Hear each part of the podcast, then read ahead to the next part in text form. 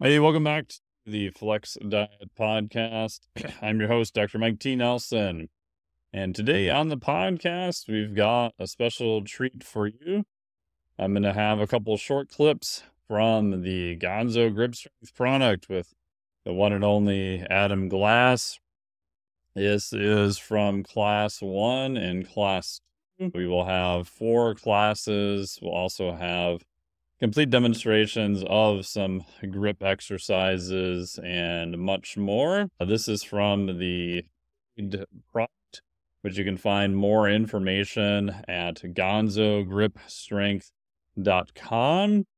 If you're listening to this when this podcast was released on this Monday, then you can still sneak in to the product itself go to gonzogripstrength.com. If you're listening to this after, uh, the doors will be closed for a period of time. We want to get the product done and finished up, everything solid uh, with it. And then we will re release it once again. So uh, go to gonzogripstrength.com no matter when you're listening to this to get all of the great information. And the reason I'm doing this is I just wanted to give you some uh, short insights into the product itself. You can find the two other uh, podcasts that I've done with Adam here also.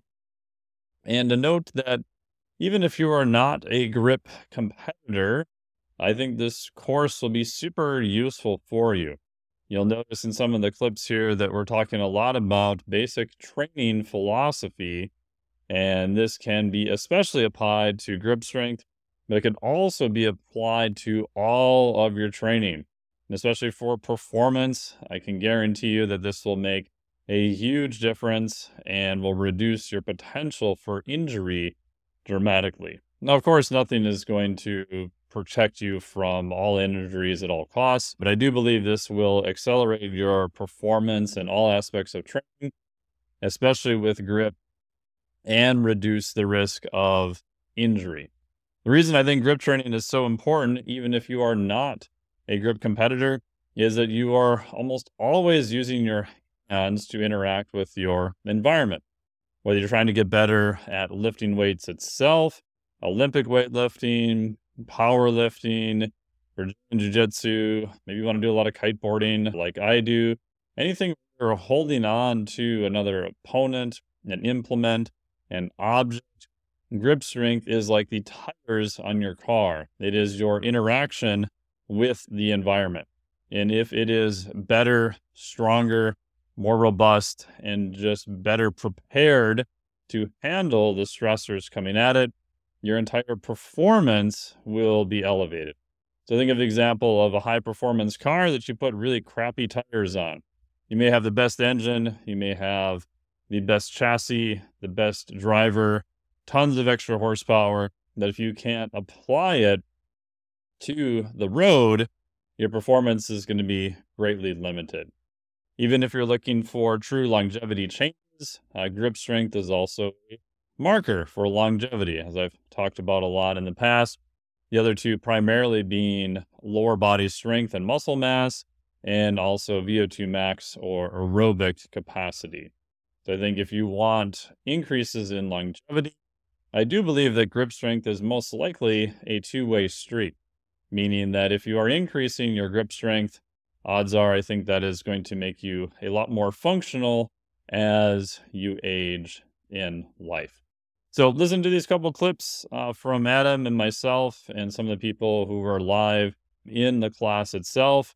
For more information, go to gonzogripstrength.com as always, thank you so much for listening to the podcast and enjoy these clips coming up here. Thank you. Oh man, this is so exciting, especially with when you first brought up this whole idea of what it could be. It really captivated my imagination. In a keynote for the people that are starting this module. So, when we lay this out as a course, the thing is with every lesson, there are going to be things to do.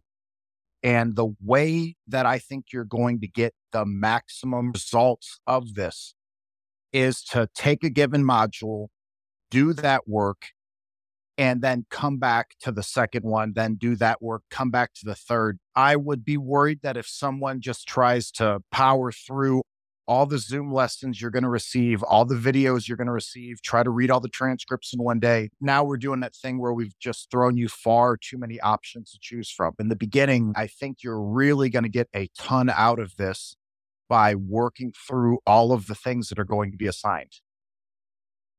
Yeah, I think of it as like a progressive disclosure, right? And I know you think the same way when you're creating courses of, okay, here's all the things I want to get through. Here's like the point that I want to reach at the end.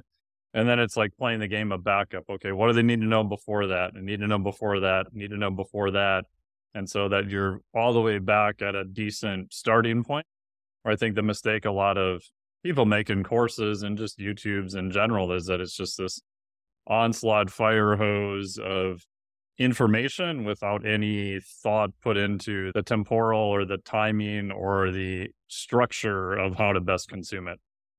Oh man, it's there's that false idea that more equals better every time.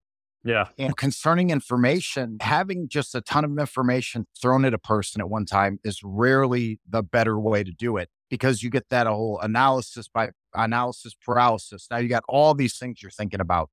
So, the very first thing that I want to open with that is going to be so important for every single person who's working through this material is let's talk just a little bit to start with your goals, how you define them, and if you define them in a way that makes actions appear that are achievable. Like, generally speaking, in the realm of fitness and exercise and these kind of ideas, we can talk about someone wants to look a certain way. So they've set some aesthetic goals for themselves. They may have things they want to be able to do. They have being performance goals. And then they have how they want to feel. And that gets into what their pain levels look like, how healthy their body is.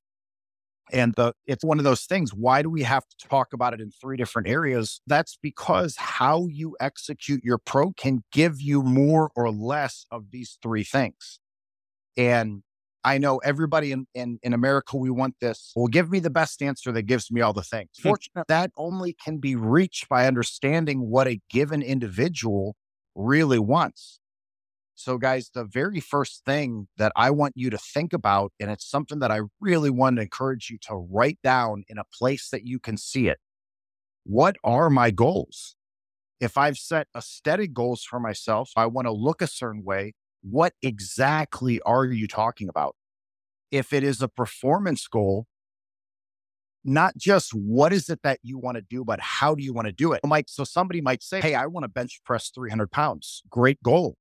But then again, the guy who says, I want to bench 300 pounds and I want to do it in the next six months, that can be a very different result than a person who maybe wants to get there in a year. And for pain management, especially if you are working to either recover some range of motion or if you are working to maybe get out of a situation where you've been experiencing pain, you have to get very specific in understanding how that process looks over time. And that's why it can be so important to understand what the goal is. And I'll key that into a topic that we will be discussing quite a bit through this course resolving things like elbow pains. Getting out of pain is only the beginning. What we really want is to be able to get it where you are out of pain and now can return to whatever you previously were unable to do, which is a, is just a different kind of goal, guys. Mike, share some of your experiences you've seen of people that have really been uh, excellent in achieving the goals that they've set and some of the things we might be able to learn from them. Yeah, I agree with that. And the other way I phrase them too is to make the goal part of your identity. Because a lot of times I find that from a mindset, that's the rate limiting step. So, for example, when I write out my goals, I write them as I am someone who will double overhead deadlift on an axle 300 pounds for a single right? So I write it out as I am someone who does whatever the thing is. Because eh. we've talked about this before is I know I'll get there. I don't know exactly how long it'll take. There's still a good idea, like you said, of having some time frame in there. So that's what I find having to be part of your identity or it's just something that you do. And then beyond that, with clients, then I back up and okay, so what is the process then? So everything becomes less output focused. Granted, they're paying me for the output, and that's the goal, which I get. It's like the destination. And then now we need the roadmap and what is the day to day activities. And knowing that there's going to be some variability in those day to day activities, and that's fine. Right. If I refuse a bench press example, I did the math one other day. I'm like, even if you started at just bench pressing the bar, right? And people are like, oh, bro, just add five pounds to the bar every week. Like everyone would be, de- we see people bench pressing 400 pounds raw in the gym like all the time. And it's just not that linear of a process. So I think understanding what is the goal, writing it in terms of an identity, having some time frame you want to do, I think is a good idea, but being a little bit flexible with that as you mentioned, getting out of pain would be step number one, which is why we're talking about it now. We talked a little bit about like injuries and whatnot. And I know, like for myself, when I start to really push grip work, I can just like my, I can tell my wrist and my elbow can start to bother me. So I don't know if later on we can chat a little bit about. And you talked, Adam, you talked a little bit about stopping before failure, which is probably a, a, huge help in that area. But if there's anything else, any other type, types of things you can suggest around just general maintenance and prevention that's worked for you in the past, that would be, I think, an interesting topic for people to hear too. Obviously, not right now, but like through the next three weeks or so. There's one thing I'm going to give you right now that that will be observable and demonstratable. Okay. So if you look at what is happening when a person is failing in any motion, there's going to be several things that happen. And one of the things can happen before the other, but they eventually are always going to be moving in a sequence. The first thing that happens whenever you're about to fail is you're going to slow down from whatever the beginning was. Okay. Now there's a speed that you might be able to lift 50 pounds, and then there's a speed that you lift 500 pounds. Failure is approaching as you're slowing down from there. What you will see next is you're going to see a change in their breathing. That may happen first or it may happen concurrently with slowdown. And all that means is, however they were breathing when they began, the pattern has shifted. You're going to see unintended changes in their structure. So, as a given piece of tissue is losing mechanical advantage, they're shifting attempting to find leverage anywhere else. And then you're going to have the onset of painful sensation. But the observer knows that because you can see it in their face. You can see it in their eyes. You can see it in their jaw, in their neck. So here would be how to train and to give yourself the highest percentage of safety, no matter how dangerous the thing is. Number one, stop before you slow down. If you won't do that, number two, definitely stop when you know you're slowed down. If you won't do that, stop when your breathing sh- shifts. And if you won't do that, definitely stop when you start changing position, moving out of the form you began with. And if you won't do that, then hey, stop when it hurts because the people who won't listen to that will be stopped. Something will break. You know what I mean? It's very rare that's okay. You ask, go ask a hundred people that have hurt themselves while lifting weights. I'm not talking about work accidents. And I'm also not talking about like over a process of time, they had some kind of repetition injury, like acute phase injuries that are basically non contact. They did it to themselves. Dude, they're never surprised. They might be surprised at how bad it is, but when you, if you ask them, did you think something was going to happen? Dude, the highest percentage, they're going to say yes. And a lot of times, how do you know someone is about to get hurt? You're basing that off of the last attempt you just saw. It's the terror of watching high school kids go try to deadlift heavy. They look like a bunch of dogs taking a shit in the backyard. And that was on the warm up. Yeah. and then add another plate and another plate. And in your mind, it's man, it's not that round back deadlifting is bad. It's the way that guy's round back deadlifting right now looks really bad. So that process, guys, ideally stop before you slow down, resume as soon as you feel ready. So you get a lot of quality work. Or stop when the slowdown occurs and understand that your quality is dropping. And then everything from there is going to be observable. So you'll be able to see it like, man, I keep leaning all weird on that third rep. Yeah, because you're out of leverage. It's time to stop the set. Doesn't mean it's time to stop exercising yet, although it could be. But that is the most repeatable and reliable way to stay extremely safe in the gym. Ryan, what do you think about that? No, it makes completely complete sense. I think the problem for anyone who's lifted is their ego. Yes. No, that wasn't that bad. That was fine. I can throw another. I plate can on do the one more, bro. Yeah, I got one more rep in there. It's okay. And in this section, Adam is talking about one of the keys to performance, which is probably not what you are thinking. And this comes straight from the second class of the Gonzo Grip Strength product. So listen in. Thank you. I have a really hard time keeping my face relaxed doing really hard shit Inter- because it was That's hard. super common. so, Mark, let's talk about that. Take me through what you were doing. I didn't have a lot of time and I was doing some weighted pull ups and I was going like, I think 80 to 90% of my one rep max, but just for, I think I was doing, my plan was to do five by one with long rest, but then the power started to go. I started to move slowly. So, in the spirit of the first of, of last week's session, I, I just dropped the weight down and did it at a weight that I could move quickly and confidently at and with good form. But when that speed started to go in the video too, I start to like grimace.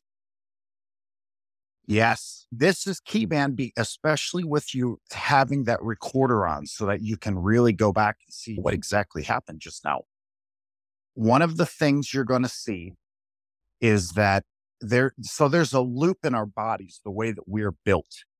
We have sensations and then we have actions. Sensations guide better actions, produce more accurate sensations, and it becomes an upward expanding spiral. In the beginning, you may not be aware of certain things are happening, with the mm-hmm. biggest reason being it's not been brought to your attention that matters. But as time goes on, you become more sensitive to those things that you need to make a change on. So facial tension can be a very good example. I will give you guys an experiment at the, uh, there'll be a video included when this block gets sent out on the channel. And it'll be an experiment you can run for yourself but most of the time it seems a very heavy activation of all your neck and face muscles that's not related to moving yourself or the implement from point A to point B will produce a measurable decrease in performance. And that's very contrary to most of us that were brought up with more of that kind of hardcore training